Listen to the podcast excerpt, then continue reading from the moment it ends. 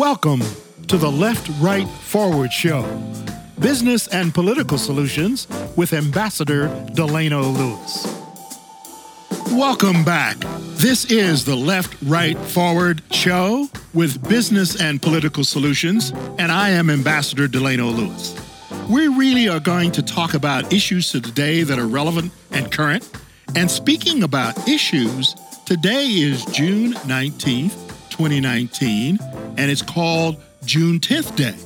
And there are some celebrations going on around the country, some 45 states, because in June 19th in 1865, the enslaved people and Texans, particularly, uh, just found out about the Emancipation Proclamation that was issued in 1863. Two years later, they found out the slaves were freed. So it's a big day, big celebration day, and it's been called Juneteenth Day. So that's uh, news not news not traveling too fast. That's you got it right. And the guy that's speaking on the other end is my guest, who knows a lot about news. He's the former publisher of the Washington Post, and I want to welcome Don Graham once again to our podcast. Welcome, Don. Thank you so much, Del. Yes, I, I, as I said, we are now really want to focus in on issues and topics, left, right, forward, and hopefully we'll come with some solutions. And I'm just excited again to have Don Graham on the podcast because I want him to recap from the first episode that we did about his family because his grandfather purchased the Washington Post at a bankruptcy sale, if I remember the first interview.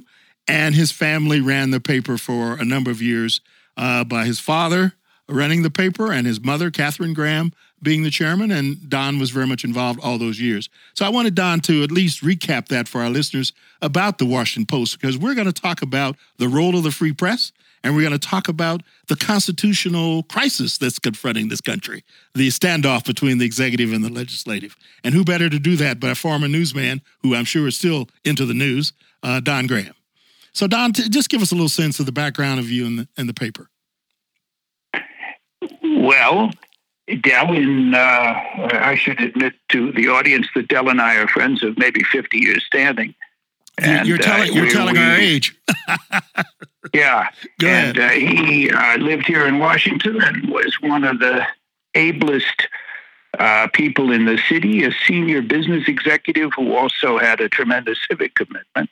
Thank and you. we worked together on civic issues for many years. So uh, you were asking about my family and the Washington Post. Yes, sir. My grandfather was a man named Eugene Meyer, son of a French immigrant, uh, who bought uh, the Washington Post newspaper at a bankruptcy sale in June of 1933. Wow. The Post wasn't much to buy at that point. It was the fourth newspaper in a five newspaper town. Mm. It claimed a circulation of 50,000, probably didn't have that much. Had a rundown building on Pennsylvania Avenue that uh, I visited as a little boy. That was it was an old rattletrap building with uh, uh, ceilings that sometimes fell in. My mother tells some stories about that in her autobiography, Personal History. Right. But my grandfather had uh, made a lot of money on Wall Street back around the turn of the century. Come to Washington, he was French. His family was French, and he came to Washington when we got into World War One to volunteer. He was too old to be in the army; he was forty or 45 mm-hmm. But he volunteered to uh, work for President Wilson on organizing American business to help the war effort. Did that, stayed in Washington, was in some senior financial jobs in the government, actually was on the Federal Reserve Board at the end of the 20s, the early 30s. Fantastic. When he left in 1933, he made the breathtaking gamble to buy the Washington Post at a time when he was 57 Wow. Had never worked on a newspaper and had never run a business. So that was a pretty good trifecta. That's incredible. Uh, he, yeah, I talked to a guy who worked for him as a consultant at the time who said, Your grandfather believed that uh, if he made the paper better, that would increase readership a little bit, advertising would grow, and maybe he would break even in three years. he was right. He was right on the formula, wrong on the timing. It took him 21 years to stop losing money on the paper lost an average of a million dollars a year, 1933 to 54 dollars. And wow. uh, yeah, so after World War II, uh, he brought into the company my father, Philip Graham, who had mm-hmm. married his daughter Kay. Uh, Phil Graham had been in the Army in the Pacific in World War II, uh, was a Harvard Law School graduate, and uh, uh, he had expected to go back to his native Florida and go into politics. Instead, he stayed, became publisher of the Post, uh, bought the competing morning paper, the Times Herald, which was losing even more money than we were. Right. And uh, the Post then became the largest paper in Washington in circulation, although not for six more years in advertising. Incredible. My dad was my dad was a brilliant man, but mentally ill. Right. And in 1963, suffering from manic depressive illness, for which at that time there was no treatment, mm-hmm. uh, he took his own life. And uh, my mother, uh, in 1963, which Dell and I are old enough to remember, but most of the listeners are not. Right. So uh, in 1963, no women executives were running much of anything. There were a few. Absolutely right. But uh, for example, in the biggest 500 businesses in the United States at that time, none was being run by a woman. So Katharine Graham had to make a very brave decision with very strong backing from her four children who didn't know a damn thing, but were generally uh, encouraging to her. Yeah. So we, she had to either sell the paper or go to work and try to run it. And she bravely opted to try to run it. Became, I believe, at one time, Dell, the only woman CEO of a Fortune 1000 company. So 999 wow. guys in her. And you knew her pretty well. I sure did. And uh, yeah. And uh, uh, she uh, did a she did an absolutely amazing job for the ensuing 30 years. Well, she certainly and, did. Yeah. So that uh, brings us up to the story you wanted to talk about, which is Watergate. Absolutely right. Uh, uh, incredible background. And thanks, Don, because I wanted our listeners to hear that. You mentioned 1963. That was the year that I came to Washington to work for the Department of Justice as a lawyer out of Kansas and spent time in the government and then worked, worked for the telephone company. And that's when Bon and, Don and I did business uh, activities together. But one piece of this that I think is important that Don talked about his family, and he obviously grew up in the paper, uh, and the paper was a part of his family. But Don uh, knew that he was going to probably be involved in the paper, but he wanted to do some other things, and he went off to the military. He came back. He worked as a police officer uh, in D.C., Washington D.C. So he had a sense of people, had a sense of of of events uh, before he became full time as a reporter and uh, doing other things at the Washington Post. So uh, I've always admired Don's uh, career path because he's been a man of the people.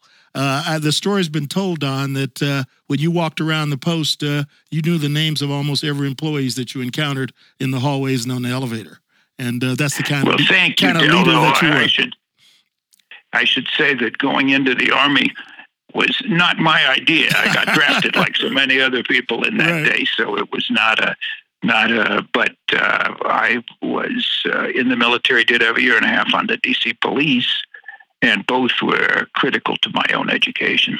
Oh, it was incredible. But uh, one of the things that I talked to Don about, I said, Don, I'd like to go back and recap because Katharine Graham was so strong and uh, in her uh, her leadership at the Post uh, from the Pentagon Papers to the whole Watergate issue. And I, I wanted Don to have, I wanted to have some conversation about it because we chatted last time on the first episode with Don about the uh, the movie, uh, The Post, and uh, which I think highlighted to people the strong-willed leadership of Katharine Graham uh, in, in in the whole Watergate. Because I think Watergate, uh, if you just read anything today, has so many similarities to what we're confronting today. So just give us a little recap of that, Don.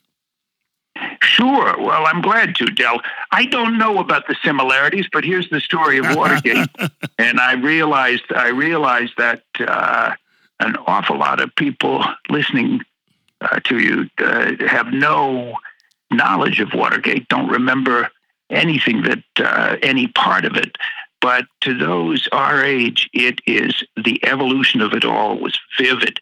So yes. in June 17, 1972, uh, a uh, security guard in the Watergate office building in Washington, D.C., uh, noticed that the door of one of the uh, uh, the do- a door in the stairwell uh, had been taped open. The lock had been uh, defeated by uh, taping the latch on the door with strong tape. Mm-hmm. And uh, he called the police and said that he was going to look for burglars inside the building.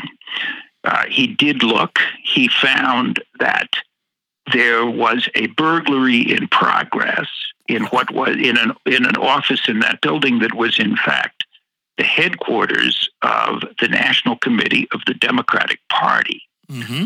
Again, the month was June. The year was 1972. So there was a presidential election in progress.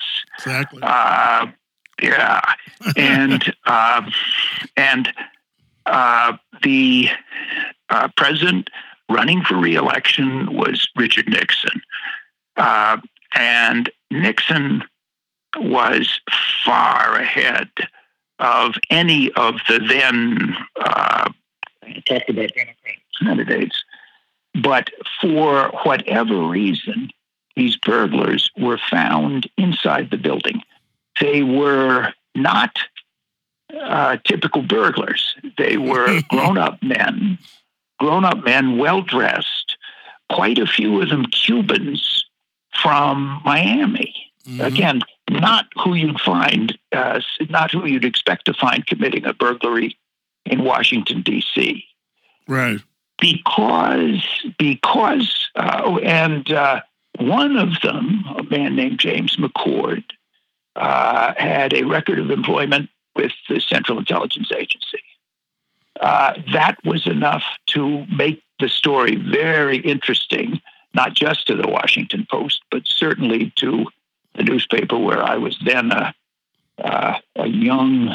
Uh, I, I, started at the Post a year and a half earlier. Right. But what I want to what I want to stress to you and to your readers, I was uh, with Katharine Graham, my mother, and then the publisher of the Post, the morning when the managing editor of the Post called her and told her about the Watergate burglary. Mm-hmm. Uh, told her that there had been such a burglary. Told uh, told her that the burglars had been found, uh, who they, you know, what types of people they were.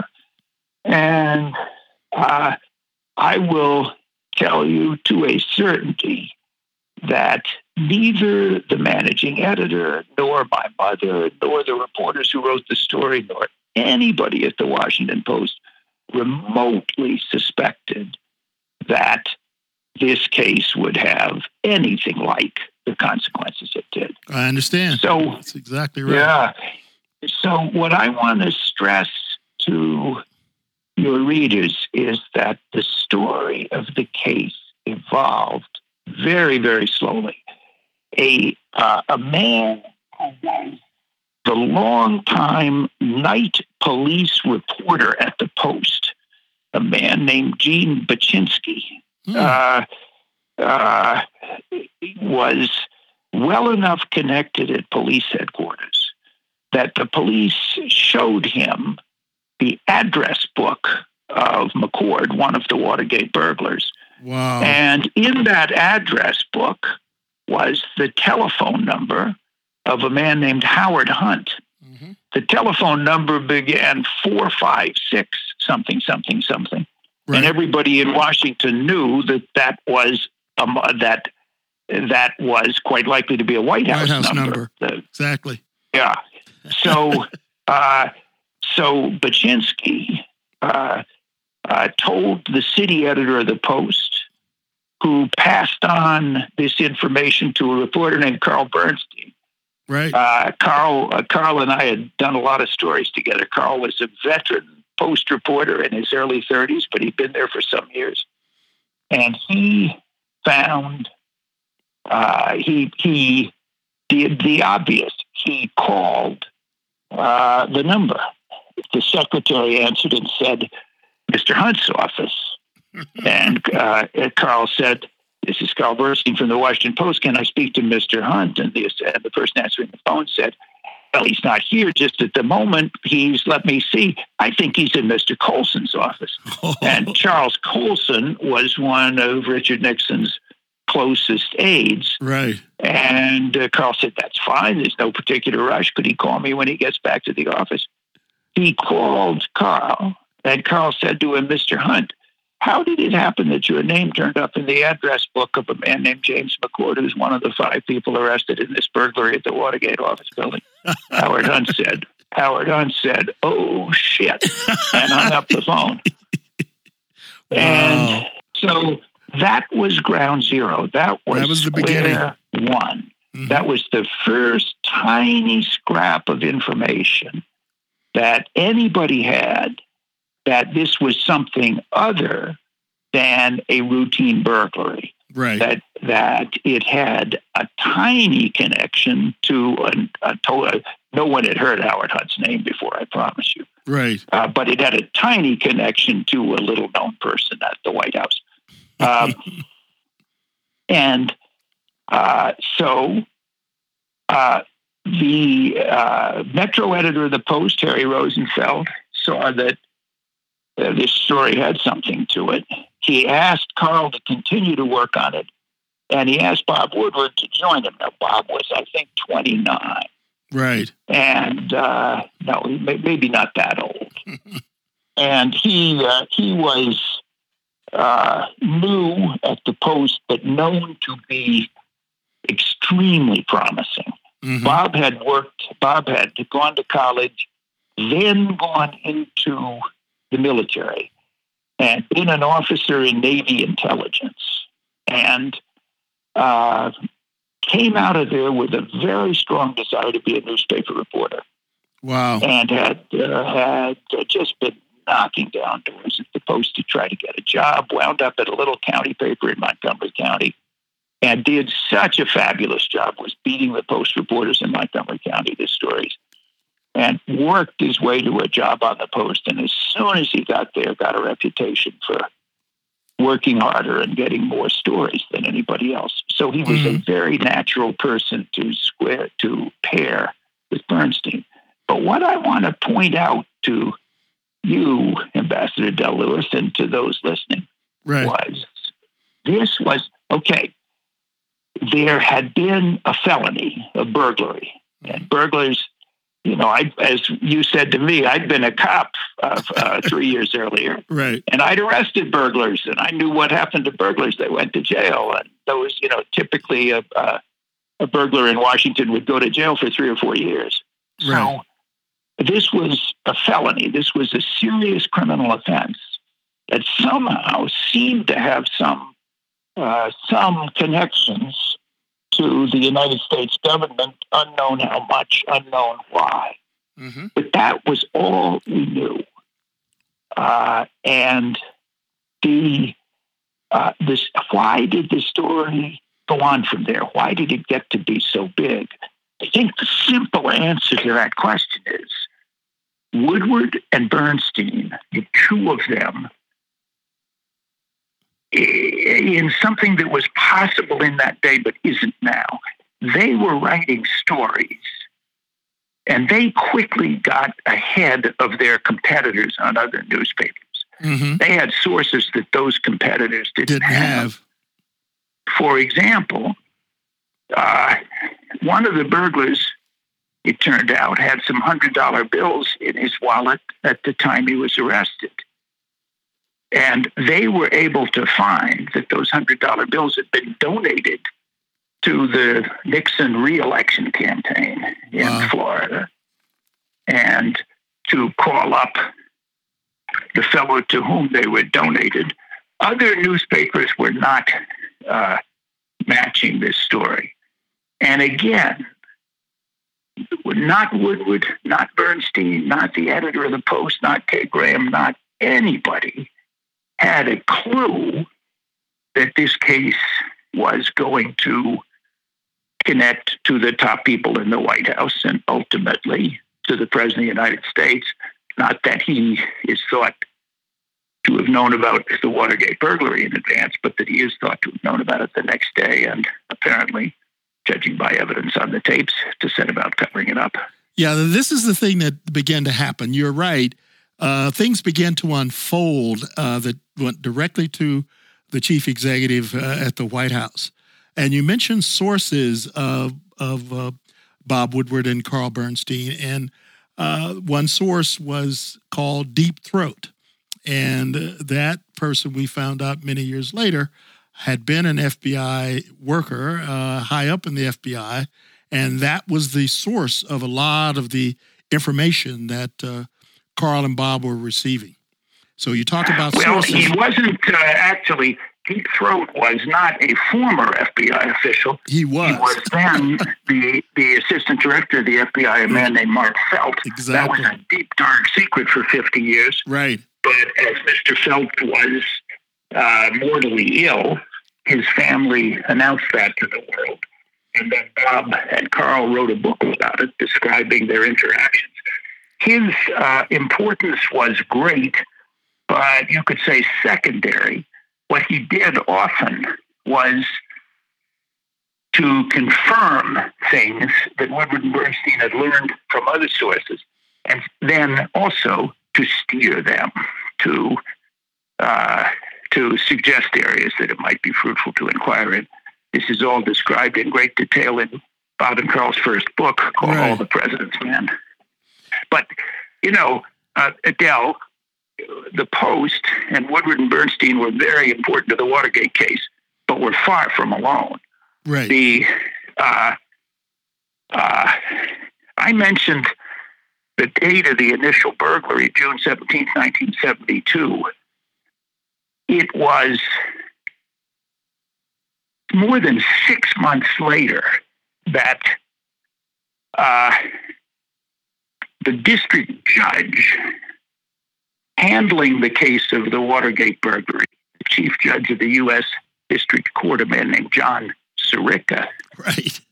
uh, remember the name. really, really pushed the burglars to tell him what had been going on, what had happened, why, why uh, had they committed this burglary, and why were they being uh, uh, so silent? Why were they not telling anybody what had happened? And Judge Sirica was a crucial actor in this case uh, because of what he, because of what he asked of uh, the Watergate burglars. James McCord, a, a fellow who had worked in the CIA, Mm-hmm. uh, uh, confessed in uh, said in his courtroom six months later that uh, they had been acting at the behest of the committee to reelect the certain people in the committee to reelect the president, and then uh, a Senate committee chaired by a senator from North Carolina named Sam Ervin. Uh, but both the Republicans and the Democrats on that committee set about questioning witnesses and learning all they could about the facts of the Watergate burglary. And there, uh, from a great deal flowed from what Judge Sirica did, a great deal flowed from what the Senate Watergate Committee did, in addition to the work of the Washington Post. That's very, very, very true, Don. And you mentioned several things. reason why I started this discussion with the fact that there were similarities, possibly uh, with what's going on today, when you use such words as cover up. And Nancy Pelosi has been using that word in relationship to what's going on with President Trump and the uh, Russian interference and the possible obstruction of justice.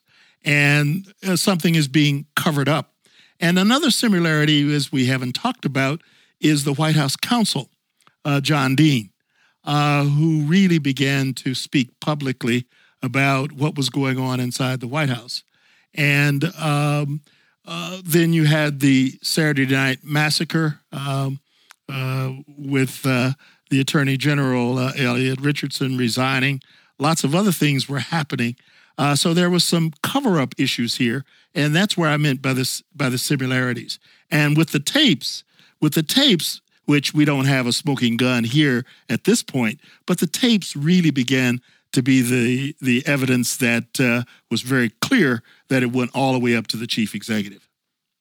Well, yes, Del, you've touched on several points of the way this investigation evolved. Right. And you know those points very well.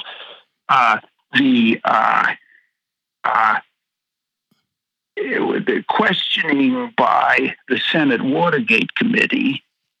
Uh, first of all, after a while, uh, as uh, John Dean, his his White House lawyer, and some of his top aides, including his chief of staff, Robert Haldeman, and his domestic advisor, John Ehrlichman, were to a greater or lesser extent implicated in uh, the uh, in the in in the cover up of Watergate, in exactly. trying to deflect investigative attention from the burglary and the burglars.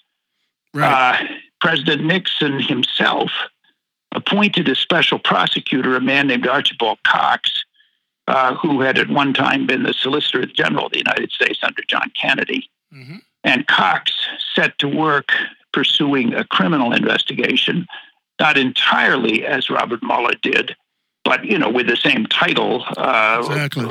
Actually, not. He was called special prosecutor. Mueller was called special counsel. So, right. But but uh, when you talk about the Saturday Night Massacre, what happened was uh, Cox was uh, subpoenaing people, demanding witnesses, and among other things, uh, asking the President of the United States to produce these tapes.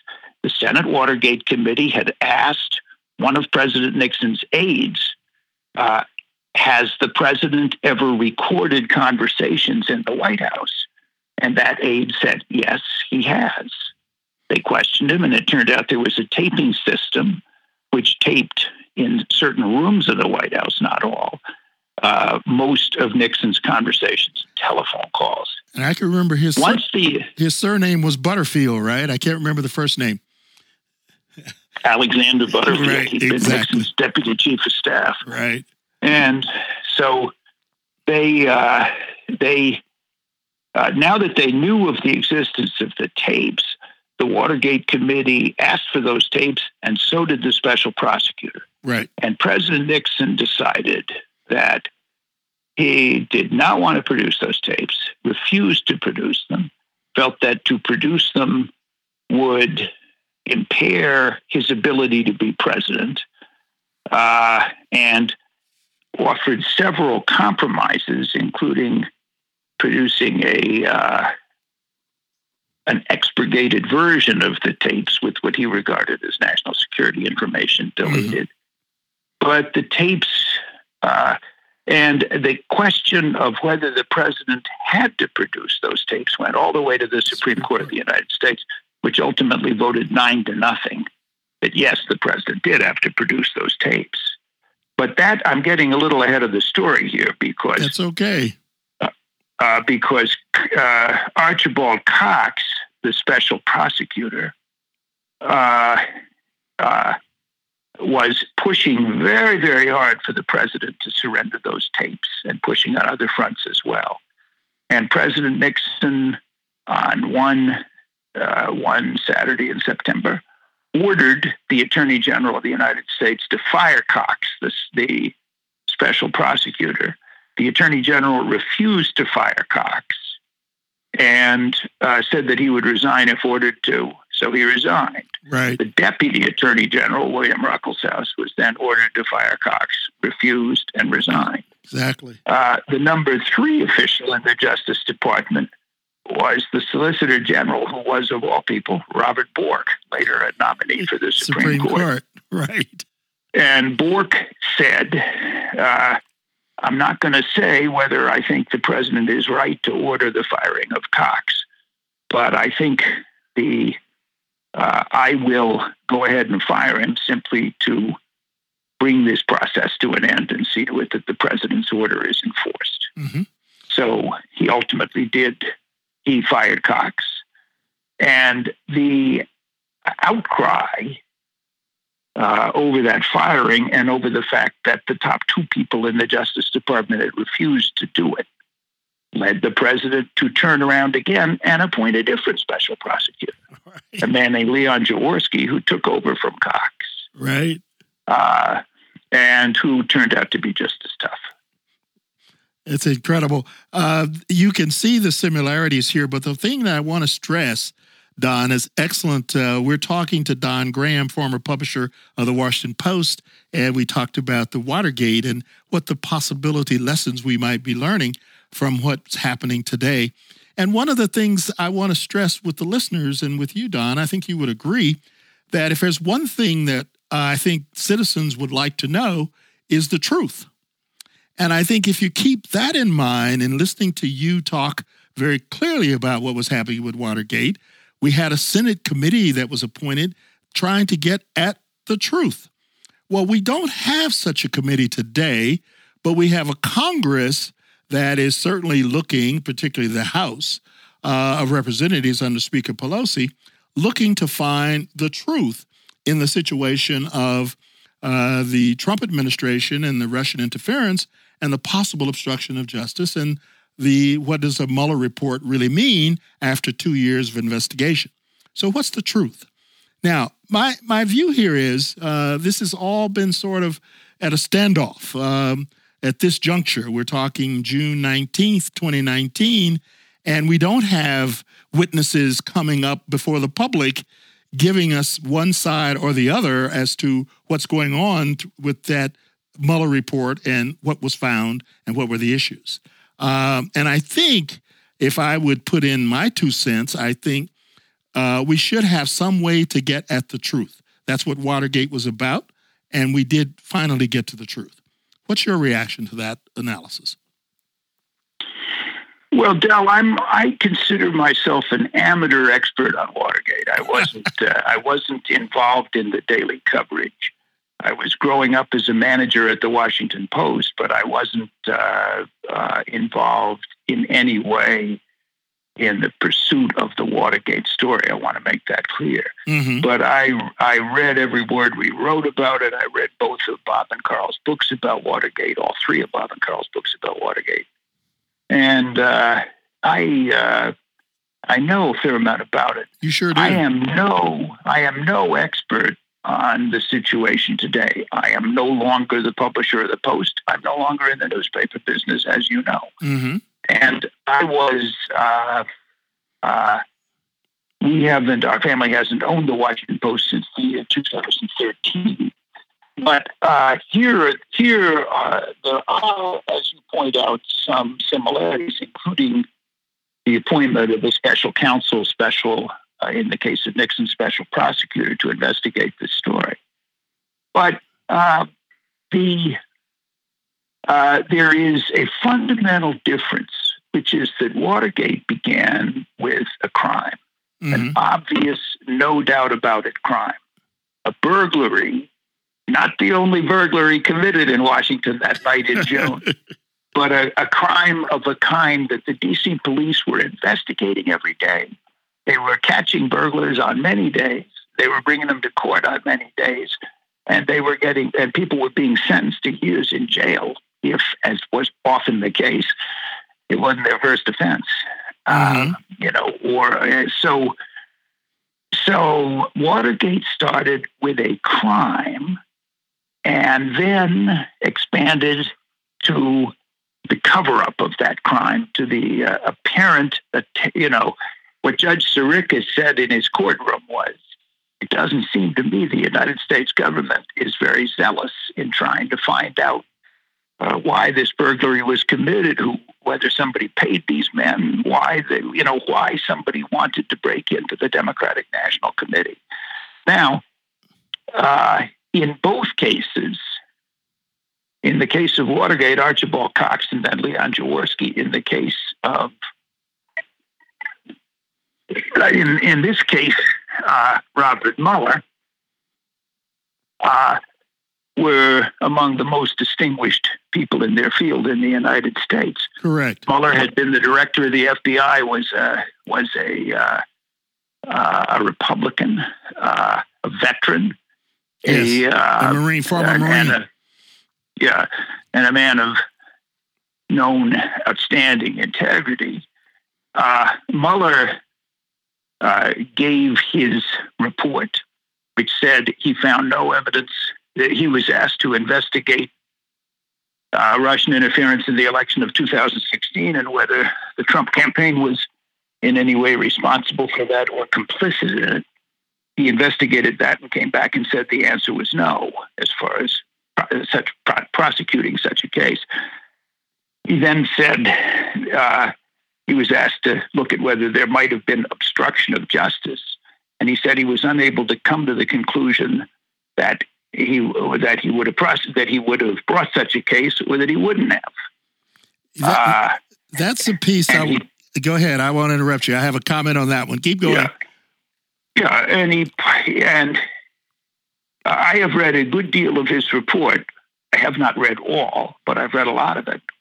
And uh, anybody deeply interested in this story, in this case, should go ahead and do that. He piles up evidence, not all of it pointing in the same direction, about uh, uh, what happened during the campaign, what various officials did through the campaign. But it, uh, it differs from Watergate in that it wasn't an investigation of a of, of a, a single crime uh, the question was, was there a crime? Mm-hmm. And the conclusion that uh, Mueller came to was, well, there certainly was large scale uh, uh, attempts by the Russian military to interfere with the election in the United States. And Mueller brought charges against many people in the Russian military for violating our laws none of those people will ever be tried in all likelihood. Like some 14 people, I think, were in, indicted. Let, let, let me pick up on your point just for a minute for our listeners. We're talking to Don Graham, former publisher of the Washington Post, and we have gone from the Watergate uh, uh, issues to our present issues uh, uh involving uh, Robert Mueller and the Mueller report. And Don's Don's uh, talking about uh, Watergate started with a crime, and that was a burglary. In this case, uh, from what I read, and I've read most of the report as well, that um, Mueller said he didn't have enough evidence to come to a criminal conspiracy that the Trump administration uh, uh, were was conspiring on the interference piece. On the obstruction of justice, uh, there's two things on this one. When I heard uh, the Attorney General William Barr give a summary, uh, I really felt he did mislead the public because he specifically said that Bob Mueller didn't come to any conclusion, uh, irrespective of the legal counsel opinion. And when Mueller came back and wrote him a letter and saying you didn't really characterize what my report stood for, and he made it clear, I think, in his press conference and if you read the report, he makes it clear again that the legal counsel opinion, which says you cannot indict a sitting president, was the reason uh, that he did not pursue an indictment of the president. Now, he said that he, uh, on the obstruction piece, he said um, that he laid out at least 10 or 12 instances where there may be possible um, uh, obstruction of justice. But he said that if I had found that the president uh, uh, did not uh, commit a crime, um, uh, how did he put it? He put it in the negative. Uh, if, if, if I had found that he had committed a crime, I would have didn't commit a crime. I would say so. So he put it in a negative. But he basically said that on the the the fact that uh, the the legal counsel opinion was such uh, that uh, it was not he chose not to make a decision uh, because it wasn't fair to the president uh, given this legal counsel opinion. So the question I have for you, even though you're no longer running the post and our listeners are also grappling with these issues as citizens, what if there was not um, the legal counsel opinion uh, saying that a sitting president could not be indicted. Based on the Mueller report that you have read, and based on what I have read, and based what's what's redacted there, would you think Mueller would have indicted the president? I don't know, and I don't think uh, I don't think uh, anybody knows.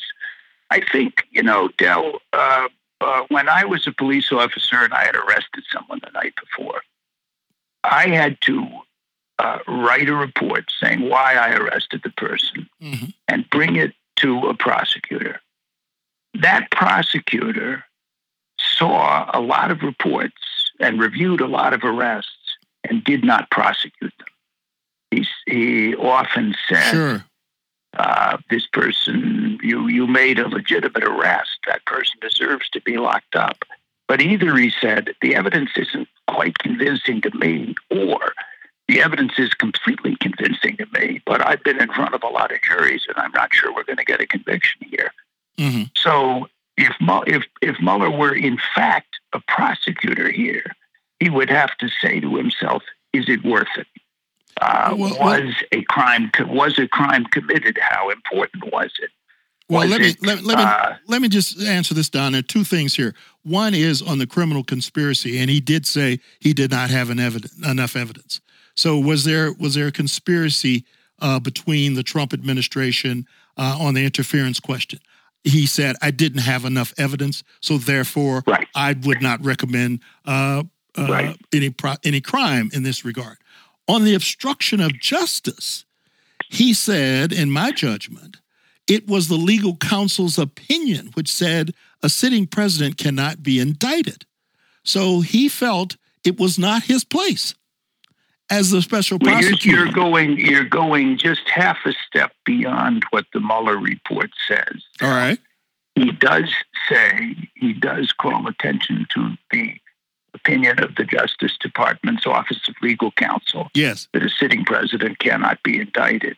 But he doesn't say, as, as you were saying, absent that legal counsel opinion, no, he doesn't. I would go ahead and indict the no, president. No, he, he doesn't. Does not. He doesn't. And but, but one, one, and here's let me, let me point out another difference, and not, not a subtle one, right, between uh, the Watergate story, the Watergate investigation, and today. And uh, I, uh, I am taking a very unusual position on uh, the question of the Mueller report and President Trump. And my position is I don't know. Right. I don't have enough information to know mm-hmm. uh, whether a crime was committed of obstruction of justice. And uh, if it was committed, I don't know whether a sensible prosecutor would bring such a charge or not.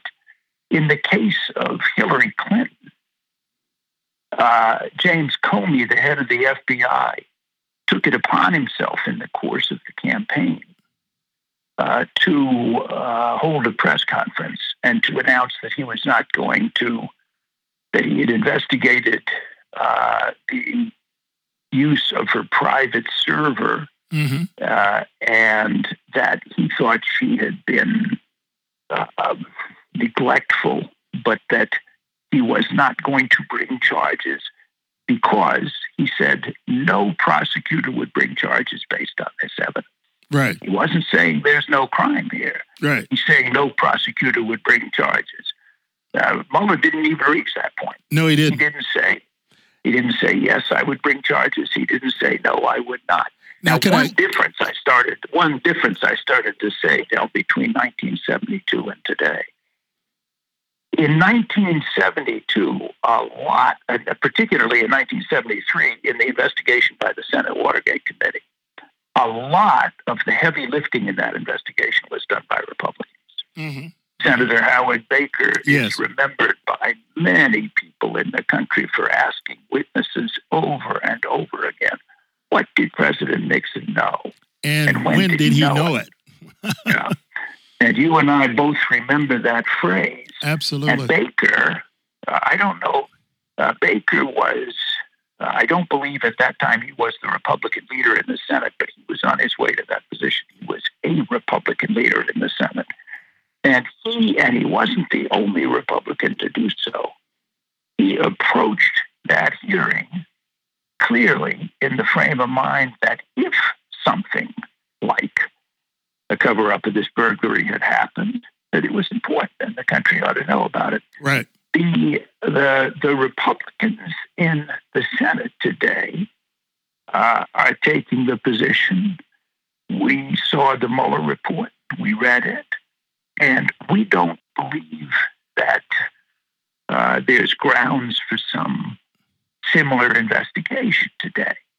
Is that a purely political conclusion? It's disadvantageous to the Republican Party to have such an investigation. Well, there's one Republican member of Congress out of 200 plus yes. who has said the evidence against the president arises to the point of impeachment. So there is one person who says that. Let, Don, let me one. let me interrupt you right quick because you're making a, you're making a statement here that I, I have to put my lawyer hat on just for a second. That, yeah, you're a lawyer talking to a non-lawyer. Let me put my hat on for one second. Uh, as we as we uh, are talking about this, there is the possibility of prosecuting a crime uh, against the president for obstruction of justice. That's that's one element, and we both have come to the conclusion that uh, that Mueller did not say one way or the other if he would prosecute. He just said that the legal counsel opinion says uh, precludes it, but he didn't say if it wasn't there what he would do. But the other side of it is you moved quickly to where I was going to go. This is not, this is a different, once you head toward the impeachment, you're then out of the court system and you're into the Constitution and you're into the prerogative of Congress. And right. that's exactly where I want to end our conversation today. Because then we're now talking about truth. Where, where are the Republicans? Where are the Democrats? Where are our leaders today in finding the truth? Because they have in the Constitution to determine whether high crimes and misdemeanors, and they can determine what that means, they can determine that in the House through articles of impeachment. And if they so do, there can be a trial in the Senate. And so that's a different remedy. And there's some people who believe that Robert Mueller went very far on his legal side, and he's a legal person. And when you mention Comey, Mueller did not want to be on the political side, as Comey appeared to be, by middle of a campaign saying one thing or the other about his prosecutorial authority. Mueller says, I'm telling you, I've given you what I have found. And now there may be other remedies like an impeachment inquiry. And so there's a little bit of distinction here. Well, there's absolutely a distinction yes, between a criminal investigation and an impeachment. Absolutely. Again, I want to say to any listeners of this broadcast, this podcast, Del is a lawyer and I'm not. and I'm not posing as a lawyer. I'm not posing as an expert. In fact, uh, we are not quite in the same place because I think listening to you that you've pretty well made up your mind that a crime was committed, that it ought to be looked into, that and that Congress ought to move toward impeachment. Now let me give you my I view. Now let me give you my view, Don. Since yeah. since you since you've uh, said what you thought, I think I can tell my listeners that I'd like to get to the truth. Uh, and I think the way you get to the truth is to have uh, witnesses come before Congress to explain what they know or don't know in relationships to what happened in the executive. Uh, and they have absolute authority to do that. Uh, but at this point, uh, they, uh, the House has not made that decision, but they have every right to do it uh, under the Constitution. They have every right to investigate in their oversight. They have every right, I think. Uh, one judge has ruled differently on the tax returns. Now, um, but not, no, I'm sorry, not on the tax returns, um, uh, but on the shifting of monies between the uh, uh, the military to build the wall. One judge says the president has that authority, and uh, I'm not so sure that's going to say that's going to stand uh, because Congress has the appropriations authority, and that determines how money is being spent, how, how federal money should be spent. Uh, but uh, I no, I have not made up my mind. My concern is that I think uh, on things that are left from that Mueller report needs to be examined. And that's what I think, and that's how I started in terms of finding the truth. Well, uh, I have an absolutely extraordinary stance, given that I'm from Washington D.C. right. uh, everybody else, uh, everybody else I know in Washington, uh, basically knows the answer to every question that comes up, and even on even on this question, which is in some ways the preoccupying question of the day. Yes, it is. I don't know. Yes, it is. I, uh, but uh, I do think that in the case of Watergate, a lot of information came to light as a result of diligent reporting by the Washington Post and other news organizations. And that is what I hope will uh, come to pass in this case. There is, in fact, a lot we don't know. The president is taking measures to keep his to keep people who work for him from testifying before Congress. That's not a new thing. Right. President Nixon did the same thing, and so did President Obama, and so did many, uh, many presidents between now and then. Bill Clinton and the Congress had many back and forths in cases that wound up in the impeachment of William J. Clinton. Mm-hmm. And he was not. He was impeached by the House and not convicted by, by the, the Senate. Senate. Not close. Correct. Yeah, and uh, uh, if you knew all the evidence, if you knew what Michael Cohen would say, and you knew what uh, the White House counsel Donald McGahn would say, and you knew what everybody else would say if they were called and sworn in as witnesses, uh, then would you have a, a, case of an impeachable offense against the president? No, but Don, yeah, but, but Don, you you it, we're going to conclude here, but you are just going exactly where I'd like to go when you said if you had Don McGahn to testify, if you'd have Michael Cohen to testify, if you'd have uh, several others who were around the president uh, testifying publicly about what they know or what they don't know, uh, we might get further closer to the truth. Uh, so you are just where I am. I I'm just maybe a little more aggressive in that regard, but uh, and that's something we'll have to determine. Uh, we'll have to see where it goes. We'll have to see how it plays out in terms of the, uh, particularly in terms of the House. But I think the Mueller report is a foundation here, and um, I'd like to see some follow up. yeah. Uh, well, uh, there again, I pretend to know expertise in this matter. I absolutely haven't concluded that uh, the president has, uh, com- uh, has committed an impeachable offense. I don't no, have I haven't opinion either. on whether the, I don't have an opinion on the question of whether the Democrats ought to push for impeachment, as many of their most zealous advocates are suggesting they do, or whether they ought to hold back, as Speaker Pelosi apparently thinks they should. Mm-hmm. Uh, there was, you know, what I do know is that finding out some of that truth is an important job of every news organization Absolutely. in the country. And I would urge you and every uh, everybody who cares to look closely at what you, the newspaper you read in the morning or the broadcast you listen to in the morning or wherever you get your news. Just look closely. Uh, how hard are they working to find out the truth? How good are their standards? Are they uh, going about learning the next things that are known? In the same way you think, are they are they prejudiced against the president or for the president? Uh, and we will see. Well, I'll Don. You, I'll tell you, uh, let me, I'll remind you of one thing, Del, that you know. In August 1974, Richard Nixon resigned. Mm-hmm. Well, he resigned because what came out on the White House tape said pretty damn clearly. He ordered his top aides to rein in the investigations of uh, in the Watergate case. He told them cover it up. Right. And when those facts came to light, Republicans who had been strong Nixon supporters uh, came down to the White House, saw the president, and said, "We're now going to vote to convict you." Outrageous. Right. And rather than face a trial and a conviction, Nixon resigned. Uh, but in uh, in but we are way way at an earlier stage than that. Has uh, what is the offense where uh, we're investigating. It's obstruction of justice.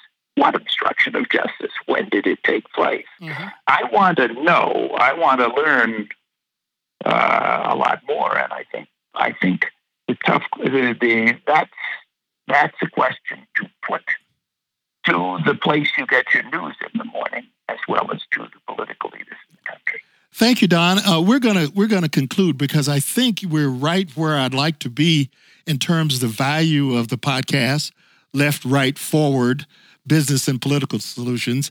We've been talking to Don Graham, former publisher of the Washington Post, and what I think has come out of this discussion, Don, is we had Watergate uh, issues facing our country that led all the way to the White House, and there was a resolution. I think we found the truth and we got to the truth. And we have similar situations that relates to the White House with the Mueller report and the interference in the 26 elections and uh, instances of possible obstruction of justice things that Mueller puts in the report that may lead to uh, um, uh, issues with President Trump. Uh, but I think what we have concluded here that we both need more information and we both need to get to the truth as voting citizens. And I think that's the value of this podcast that we talked about history. We can learn from history. We talked about our Constitution. We talked about uh, special prosecutors and special counsels and what their role is. We talked about uh, attorneys general and what they do and don't do. We talked about possible uh, impeachable inquiries, and those decisions haven't been made yet. But I think the power of this podcast is to inform and to educate and to, and I hope inspire our our listeners uh, about these constitutional questions and about the role of a free press. Don, you have been extraordinarily candid and open, and I just want to thank you for this discussion today. Gail, thanks. Always a pleasure talking to you. Same here. Thank you, Don. Bye bye. Bye bye.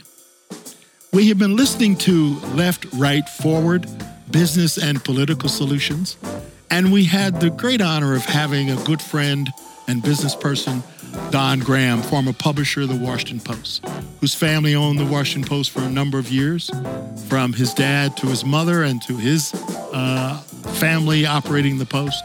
We talked about the Watergate crisis and those issues con- uh, uh, confronting our countries, uh, our country in the 70s, and the possible similarities by what may be happening with the special counsel Mueller and his report about what went on in the interference of Russians in the 2016 election and possible obstruction of justice issues uh, that that flowed from that uh, interference.